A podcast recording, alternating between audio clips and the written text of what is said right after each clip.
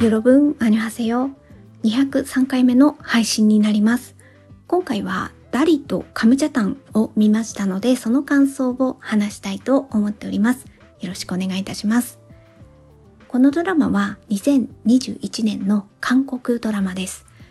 私が2023年7月の時点で見たのは Amazon プライムで、こちらで全16話でした。このドラマを見たきっかけなんですけれども、もともとラブコメのジャンルでドラマを探していた時に、このダリとカムチャタンを知ったんですよね。それで、なんか楽しく見れそうなね、ドラマだなって思っていましたので、いつか見たいなと思っていたのですが、なかなか配信に上がってこなくて、見れずじまいで。で、まあそう、いつね、配信来るかなって待ってたタイプのドラマなんですよ。そしたらね、6月の末に、7月1日から Amazon プライムで配信するっていうことを情報知りまして、もう早速見ました。7月1日からね、配信スタートして一気に見て、今収録撮ってるのが7月5日なので、もうよっぽどすぐ 一気に見たんだなっていう感じかなと思います。まあ、それくらいね、サクサク楽しく見れるドラマでした。でも簡単なあらすじですね。えーえっ、と、オランダの美術館で働く学芸員のダリ、パク・ギヨンが演じているんですけれども、パーティーの招待客として空港に迎えに行くんですよ、その人。そしたら、たまたまオランダ出張に来ていた無白。これはキム・ミンジェが演じてるんですけれども、この人は、あの、カムチャタン、あの、創業者の次男なんですよね。それで、まあ、オランダに出張に来ていたのですが、手違いがあって、誰が無白のことをね、その招待客と間違ってしまったんですよね。まあ、お互いに間違ったっていう感じなんですけど。それで、そのままパーティーで二人で行くっていうところからスタートするんですね。で、まあ、ね、後にね、パーティーに行くことによって、あれ、この人違うっていうことが分かって、多少のね、心、心というかね、なったりはするんですけど、結局はその日の夜にこうダリが無白を一泊家に泊めてあげるっていう展開になるんですよね。で、まあ無白は泊めてもらったお礼にっていうことでこう料理を振る舞う。で、ダリはあ、美味しいって言って食べるみたいな、そういう関わりがあることによって、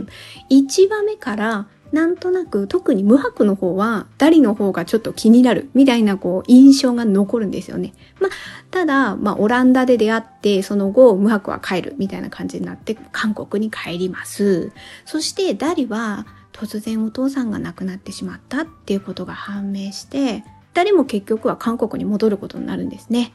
で、その後、まあ二人が出会うんですけど、まあなぜ出会うかとなりますと、ダリが結局お父さんの美術館を継ぐことになるのですが、そこがもう赤字だと。で、お金を借りていた。で、お金を貸した相手が無白だったっていうことなんですね。そこで二人は再会をして、そこで美術館を建て直す。まあ、ダリはね、あの美術館を続けたいから奮闘する。そして無白はお金を返せっていうことでね、ダリに、まあ、関わっていく感じになるんですよ。そこの関わりで、まあ、二人がどういう風な関係を築いていくのかっていうのを追っていくドラマではあるんですよね。あとは多少、まあ、これはほんのちょっとですけど、お父さんの死の真相みたいなところでサスペンス要素も絡んでくる。あの、美術館が結局はね、こう、売りに出した方が、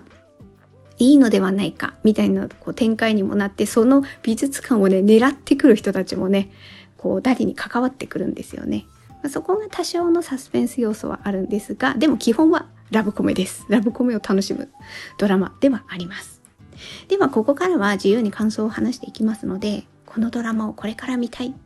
なるべくネタバレ的な内容に触れたくないと思われる方は一旦ここでストップしていただければと思います。でこのドラマの良かった点をいくつか挙げていくとまずはね主役の2人のラブラインが非常になんか予想通りにすごい良かったなっていう感じで私は満足しました。案外これ私予想外だったのが1話目からもう無白がダリの方に気がなんだろう向いているというかね気になる存在になっているっていうところがちょっと予想外でした。というのも、なんかカンドラのラブコメって、大体最初は二人はめっちゃ反発するみたいな感じでね。そっから始まって、あのー、その後ね、どう変化していくのかっていう味わうタイプのドラマではあるんですけど、こっちはね、無白の方がなんとなくもう気になってるっていうのが見えるんですよね。でもね、それがね、私ね、良かったなって思うのは、無白ってちょっとこう、傲慢な感じもあるんですよ、気質がね。なんか叩き上げの 社長の息子ではあるんだけれども、でその社長も叩き上げで上がっていって、一代でね、なんかチェーン店、上所タンのお店を何百店舗って展開したね、なんか商売人なんですよね。で、それを一緒に頑張って、まあ、あの、無白もね、小学校の頃からもう商売やってたみたいな感じでもうチャキチャキなんですよね。それで成り上がってきたタイプの人で、お父さんの気質もなんかね、ついちゃってるから、口調がね、どな、いきなり怒鳴ったりとか、きつい言葉を言ったりとかするんですよね。ああいうとこが若干傲慢で、ああ、うるさいな、みたいな。でも、まあ、カンドラでよくあるなっていう感じも あるんですけど、そういうのがあるんだけど、なんかもう一話の時点で、誰にキュンって来てる感じがあるんですよね、無白は。そういうところも見えてるから、可愛げがあるに、あるようにも見えるんですよ。あの、傲慢だなっていう、ああ、もう口うるさいなっていう、も思いつつ、あ、なんかでも、ちょっと可愛らしい面も実はあるじゃんっていうところが、もう1話から分かってるので、そういう意味ではね、見やすかったなっていうのは思いました。ただね、やっぱね、反発はするんですよ。あの、2人がちょっと真逆な、性格が真逆みたいなところも、気質が真逆 みたいなところもあるし、あとはお金がやっぱ絡んでくるので、で、なおかつダリは美術館なんですよね。やっぱだから美術館でそれを経営していくっていうところの感覚と、無白がカムジャタンのお店を広げていったっていうこの商売っ気のある意味でのお金の稼ぎ方っていう感覚がやっぱ違うんですよね。そこで衝突をして、で、だからなんかやり方が違うんですよね。そういう意味でも、ここは美術館なんだからこういう感じ。いやいやいやいや、そんなんでお金どうやって返すの？稼ぐの？っていうところのね、バチバチ感っていうところも、なんか一方では、そうやってこう無白はね、ダリのことが気になるっていうのもあるんだけど、そのお金のことではこう反発し合うっていうのもある。でも、なんかこれ最初の方で確か、序盤の方でね、無白の方が父親から、あの美術館が狙われてるっていう言い方な、なんだったかな？あのダリが、なんか世間知らずだから、そういうところでみんな狙ってるぞ、みたいなことをね、マー君に言うんですよね。で、まあ、父親としては、父親もそっち側の加担してるんですよね。だからそこをつけ込め、みたいな意味合いで無白に言ってるんだけど、逆に言えば無白はそれで多分ね、私の見、見、見立てだと、心配になって、そんなんじゃ、付け入られるぞみたいなこともあるから、結構厳しくね、このお金をどうお金にしていくかっていうところで、なんか自分のにお金を返せっていう側面もあるかもしれないけど、一方で、こう、付け込まれるぞみたいなこともあるから、誰に結構グイグイお金のことを言ったりもするのかな、なんていうふうにも見て取れるので、そのお父さんから言われて、あの、そういうふうにね、あ、あの美術館って狙われてるんだっていうのも分かったから、だからそういう意味でもね、無白はね、きつい感じで言うけど、でも、ああ、そういう気持ちもあるんじゃないかなっていうふうに思うと、案外見やすかったっていうのはあります。で、これ無白から見た点なんですけど、これ誰からね、じゃあ無白のことどう、あの、好きになっていくのかなっていう、こう感じたときに、私、あの、弱い設定がありまして、自分の、あ、こういう設定に私弱いんだなっていうのがあるんですよ。で、それがね、ちょっとこれに当てはまっていて、それ何かっていうと、いつもね、これ男の人のパターンが多かったんですけど、何かね、あの、非常に自分が疲弊して辛くなってる時に、こう相手からの一言だったり会話で、なんかね、笑、笑える。なんか笑顔になる。自然に笑顔になるっていう、こう、なんだろうな、気持ちが引き出されるようなシーンを見ると、私、ああ、このドラマ好きだわって思っちゃったりするんですよ。で、このダリとカムジャタンにもあるんですよ。で、これ、あの、もうほんと1話目からもあるんですけど、なんか、タイプがね、違う2人だから、誰からすると無白のとの会話がね、ちょっとね、楽しくなったりするんですよね。なんかと、自分の予想とは、ちょっと全然違うことを無白が言ったりとかするから、そこで、なんかケラケラケラって笑うみたいな感じもある。まあ、その辺は1話でもちょこっとあったりするんですけど、食事をするところでね、あるんですけど、あとね、序盤の方でもね、なんかダリは、その後にほら、美術館のことでね、急にお父さんが亡くなって継ぐことになってでお金のこととかあとこの美術館を売らなきゃいけなくなっちゃうのかなとかそういうので追い込まれてる。ああと従業員に給料払えるかなとかね。まあそういうので追い込まれてるんだけど無白と話していってで無白がちょっとね何か言ったりとかすると思わず笑ってしまうっていうね。な、なんだったかな？なんだったかな？なんか警察に行って、そう、警察に行っての帰りでしたかね？あの犯人が捕まって、警察に行って、で、そうそうそう。で、無白が犯人に飛びかかるみたいな シーンもあってね。で、その後かな？あの、あ、体にタトゥーが入ってたの、あれシールでしょ？みたいな話をした時に、そうそうそう。で、その後の会話で俺の体は彫刻のようだからなとかって言った時に、え、彫刻？それ言い過ぎじゃない？って言ってこう思わず笑うっていうシーンがあるんですよ、ダリがね。あの辺で、なんかすごい恐怖だったり辛さを感じてたんだけど、無白と話すことによって、なんかそれをちょっとね、その、その一瞬だけでも、こう笑え、笑えるっていう、ああいうシーンがね、入ってくるのが私、弱いです。だから、結構この二人はすごい私は好きだなっていう。無白がダリを思うのもなんとなく分かったし、あとこうダリがね、そうやってこう思わず笑みがこぼれてしまう無白と喋ってると。っていうところで、あ、多分惹かれていくんだろうなっていうのでも分かったので、すごいいいなっていうふうに思いました。あとなんとなくこう二人がだんだん思い合ってきて、こう熱っぽく、熱っぽさを、を、帯びていく感じも見て取れるんですよね。あのほら、最初、最初はダリの方からそうそうそう無白との会話でなんかこうちょっと思いが募ってみたいなところがあってキスを思わずキスをするっていうシーンが最初なんですよね。あってでその後にダリは次の日かな？あれは事故だった間違いだったみたいなことを言うんだけど俺は間違いじゃないみたいな感じで言うじゃないですか。あのあたりのこの熱っぽさちょっとねぐいっと一歩前に踏み出す無白みたいなところでちょっとこう熱を帯びてくる感じとかねでその後のその次次の次だったかな？そうあの壁ドンのシーンとかねあの辺とかでもだんだんこう二人の気持ちが高まっていく過程もあすごい良かったなっていうふうに思いました。でそういうふうな過程の中でちょっと無白からすると焼きもちっていうか、あいつ何なんだみたいな存在として出てくるのがウォンタクなんですよね。この人は刑事なんだけれども、もともとダリの父親、まああとダリにもですけれども、なんていうかな。あんまり人には誤解されたりとかするんだけれども、館長とか、あ、そのダリの父親とか、ダリはすごいこう、子供の頃から味方でいてくれたっていう存在なんですよね。そう、そういう風な感じだから、ウォンタクからすれば、ダリの父親に対してもダリにもこう恩があるっていう感じだから、今回ダリがピンチになった時に、結局はウォンタクの家に泊まることになるんですよね。ああいうので、ダリを今度は俺が助けるみたいな感じで、して、あの、近くにいてくれる存在なんですよ。で、無白からすればこいつ誰なんだみたいな感じになって、で、ダリは最初、ウォンタクの家に泊めてもらってるってことを無白に黙ってるんですよね。で、ここにこうカンドラあるある設定で、なんか偶然に上の階の住人になるみたいな。これ、まあ今回は上の階を貸しているあの、無白の方がね、貸してる側で、ボンタクはなんか借りてる側だったっていうすっごい偶然が入ってくるんですけど、まあよくカンドラでね、ありますよね。あの、上の階か隣の階か、隣の部屋になるかっていうの設定あるんですけど、今回もね、こういうのが入ってきて。で、ダリが結局は無白のなんか上の部屋に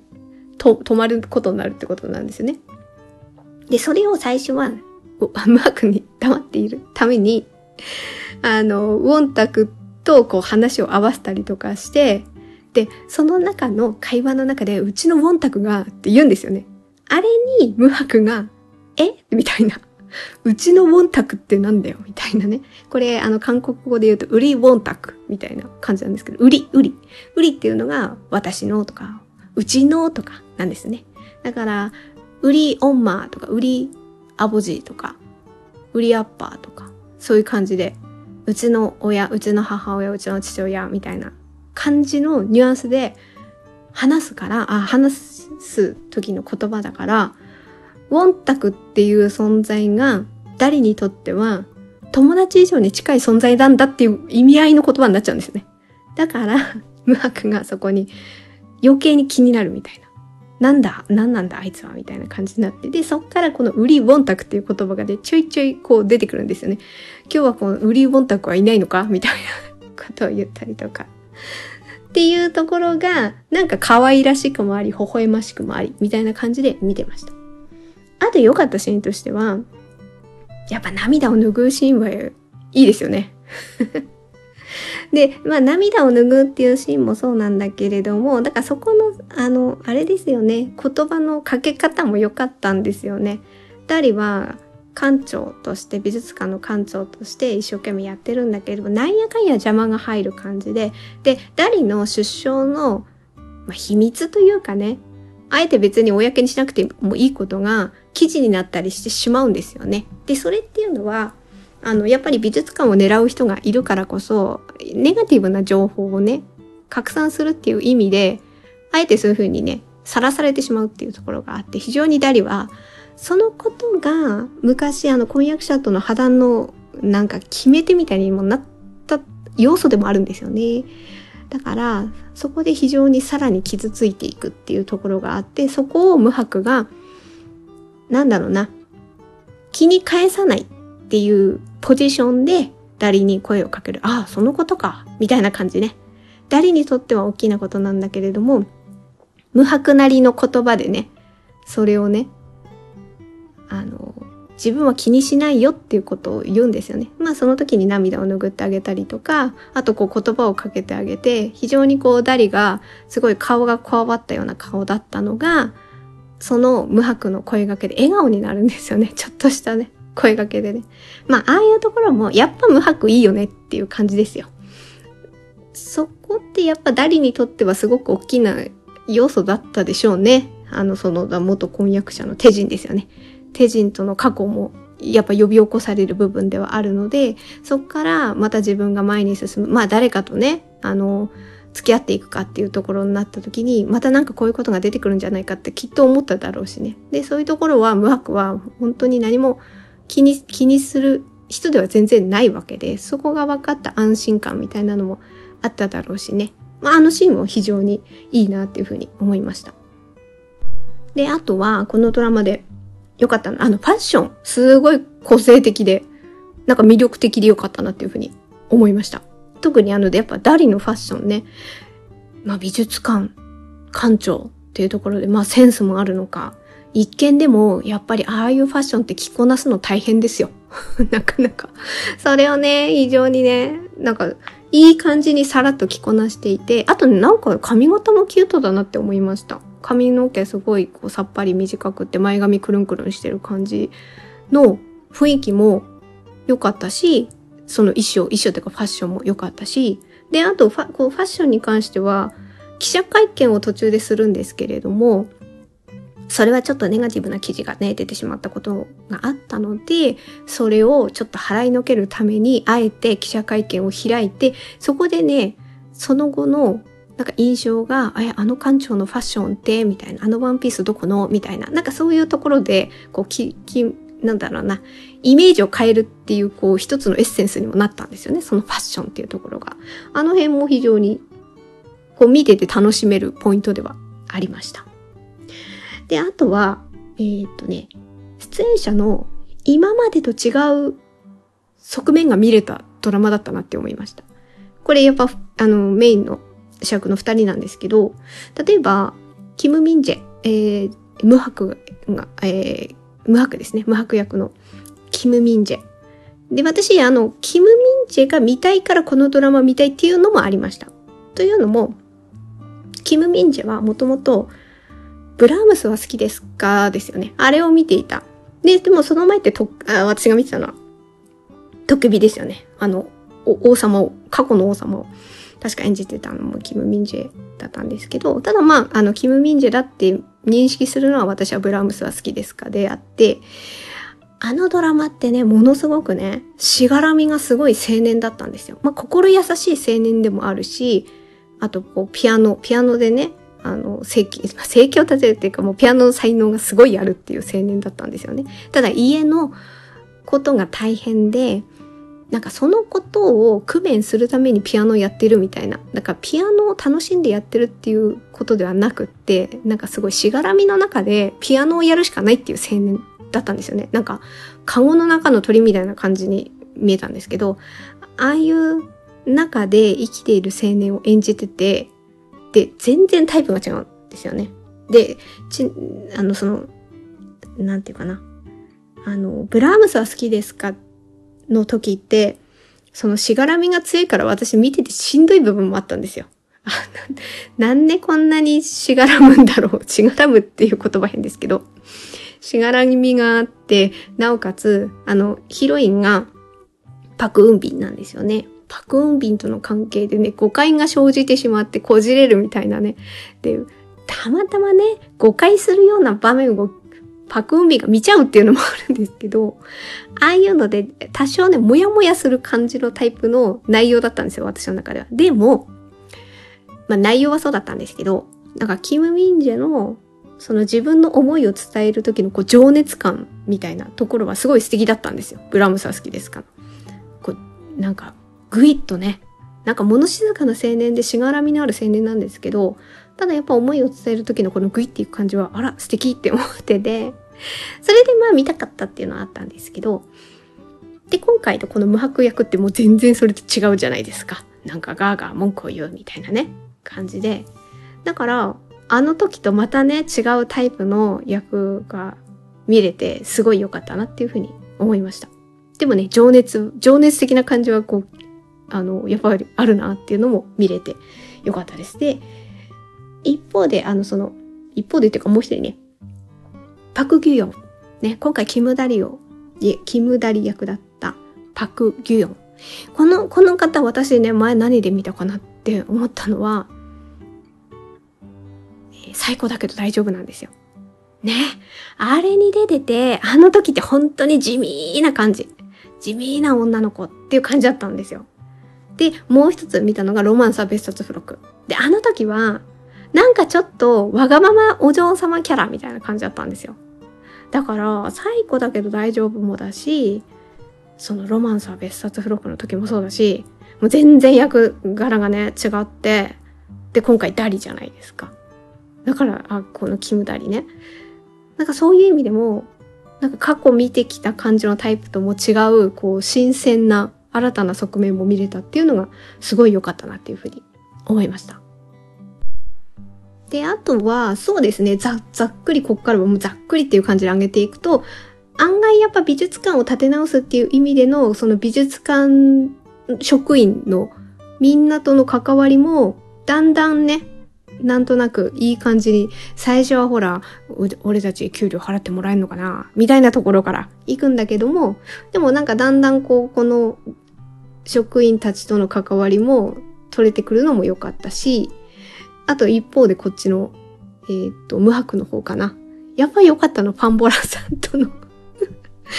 なんかパンボラさんが出てくるとこう一癖あるぞ、みたいな感じはある。で、パンボラさん今回はね、無白の秘書役、よ、ミリ役だったんですけど、まあ基本的にね、無白仕事行くときはね、ついていってるっていう感じで、でもね、なんかファンボラさんからすると、今回はちょっと抑えた感じじゃないかなって思いました。なんか何基準っていう感じなんですけど、例えば、えっ、ー、と、ほら、キム秘書は一体なぜのね、あの時のファンボラを考えると、個性的だけど今回は抑えてたなっていう感じもありました。でもまあ、なんかこう、インパクト、インパクトっていうかね、個性的な存在としては、ああ、やっぱこの人いるとこう、目がいっちゃうなーっていうのは思いました。あの、ほら、なんだ、なんでしたっけ？あの、あのシーンとかでちょっと発揮してたかな。後半だったかな？もうダリと無白が付き合うようになった後だったかな？無白と、えっ、ー、と、美術館の方の職員の、えー、っと、人と、孫、孫、孫さんかな？孫サボンと、あの、喧嘩しちゃうみたいな感じなんですよ。言い合いになっちゃって、で、ああ、そうそうそう。展覧会の売り上げだ。展覧会の売り上げが出て美術館側の人たちは、よかった、これだけ出てよかったって言ってるけど、無悪からすると商売人気質のこう、お金感情からすると、これしか稼げないのかってことなんですよね。あそこで喧嘩になって、で、ちょっと頭を冷やすために、一回部屋から出たりとかするんだけど、その後に、なんか、無白とダリがね、その部屋でね、会話してるんだけど、みんなは喧嘩してるんじゃないかって言って心配して言ってんだけど、案外二人はラブラブでいたっていうあれをごまかす、まあ、ごまかすっていうシーンがあるんですけど、あの時に、その、秘書のね、えー、ファンボラーが一生懸命止めていて、止めてるんだけどみんなが勢いで来るから、なんか転んでしまってみたいな。あの辺のわちゃわちゃ感の時が 面白かったな。で、あのシーン全部が私、あの流れが全部良かったな、みたいなふうに思いました。ではね、ここからは、なんだろう。こ、ここは、ここはっていう、あの、ツッコミポイントね。なんでここはこうなんだろうみたいな若干のツッコミポイントをお話しさせていただきますと、やっぱちょっとね、2番手男子があまり好みではなかったかなっていうところはありましたね。手陣ね、若干じめっとしてる感じがあって、なんか誰に未練がある感じはあるけれども、で、元婚約者っていうポジションなんだけれども、なんか2番手男子って出てくると、ああ、このままね、ヒロインはどっちに行くんだろうとかね、まあ、2番手で男性が2人いるんだったら、どうなのかなって思ったりするんですけど、今回の2番手はそこまで魅力のある2番手とは映してなかったなっていう、まあ役どころはそうだったんですけど、なんかじめっとした感じだし、まあ、ダリを結局は、うん、傷つけるっていうか、なんやかんやで悪役のポジションなっちゃってましたからね、今回はね。だからそういう意味であまり2番手には魅力を感じれるタイプのドラマではなかったなっていうのはありました。あとはやっぱり無白の、なんか、お母さんもお兄さんもうーんって感じだったし、あとやっぱ一番突っ込みたかったのが、無白が15話の最後、16話の頭、なんかね、巻き込まれて刺されてしまうっていうところがあって、病院に、まあ、家族とかダリも駆けつけるんだけれども、そこでね、父親がダリに帰ってくれって言うんだけど、いや、あなたのせいでうちの息子が刺されたんだみたいな感じで言うんだけど、それはまあテジンとダリが絡んでいた、絡んでいたっていうか、まあ元婚約者だったし、テジンはダリに未練があったし、まあそれで嫌がらせみたいなあれなのかわかんないけど、いやいやいや、あなたの奥さんとか、あなたのその長男とかも絡んでないとか思った時に、いや、誰にそんな怒るなんてちょっと違くないっていうツッコミを 入れたくなったっていうのはありますね。ただまあ、その後にね、その後に、誰に対して申し訳ないからっていうことも言いま、言ってましたよ。言ってたから、こう、なるべく関わらないでくれってで、まあ、ダリはね、突っぱねるんだけど、それは突っぱねるんだけど。まあ、まあ、そりゃそうですよね。だって、あの、長男ね、長男の方が、結果、ダリのお父さんを助けなかったって感じですもんね。そう。だからそういうところがあって、後ろめたさもあるから、こう、ダリがいるっていうところに、なんか父親もね、複雑な思いになったりするわけじゃないですか。申し訳ないからみたいな。まあ、それ言ってましたけど、いや、なんであんなに誰に怒んのって最初、ちょっとすごいそこは突っ込みたかったなっていうふうには思いました。はい。まあちょっとね、長くなっちゃったので、あの、まとめると、良かったところは、二人のラブラインね、ラブラインが良かった。あとファッションが個性的で、なおかついい感じに着こなしてたのが良かった。で、あとは三つ目としては、今までの作品とは違う側面があの、特にキャストの、えっ、と、主役の二人、ね、今までの過去作と比べると、ちょっと違う側面がこのドラマでは見れるので、そのあたりが良かったなとか、なんかその点を挙げました。で、ツッコミポイントは、やっぱりその2番手男子と、あとは無白の家族ね。あのあたりの、まあ、総じてやっぱりサスペンスがちょこっと入ってくるんだけど、そこのあたりが、ちょっと、なんかどうなんだろうみたいなところはあって、なので、とはいえ、あの、このドラマとしてはね、もうラブコメを楽しむっていう意味では非常に堪能できるドラマだったので、もともと私もそれが目当てで見てたし、あと、なんかね、中にはね、こう、見せ方の方向性として、なんかそんなに、あの、ラブ要素ないのに、あ、そう、サスペンス味の方が強いのに、ラブ要素を盛り込んだような宣伝になってたりとか、そういうのとかも入ってきたりするんですけど、このドラマに関しては、もともとなんかラブコメっていうので、ちゃんと見せててくれたから、あ、そうそうそう、それが欲し、あの、良かったのよ、それが見たかったのよ、みたいな意味では、すごいこう、堪能できたドラマではありました。ということで、本日のポッドキャストは以上となります。最後まで聞いていただいてありがとうございました。程よい一日をお過ごしください。スノーでした。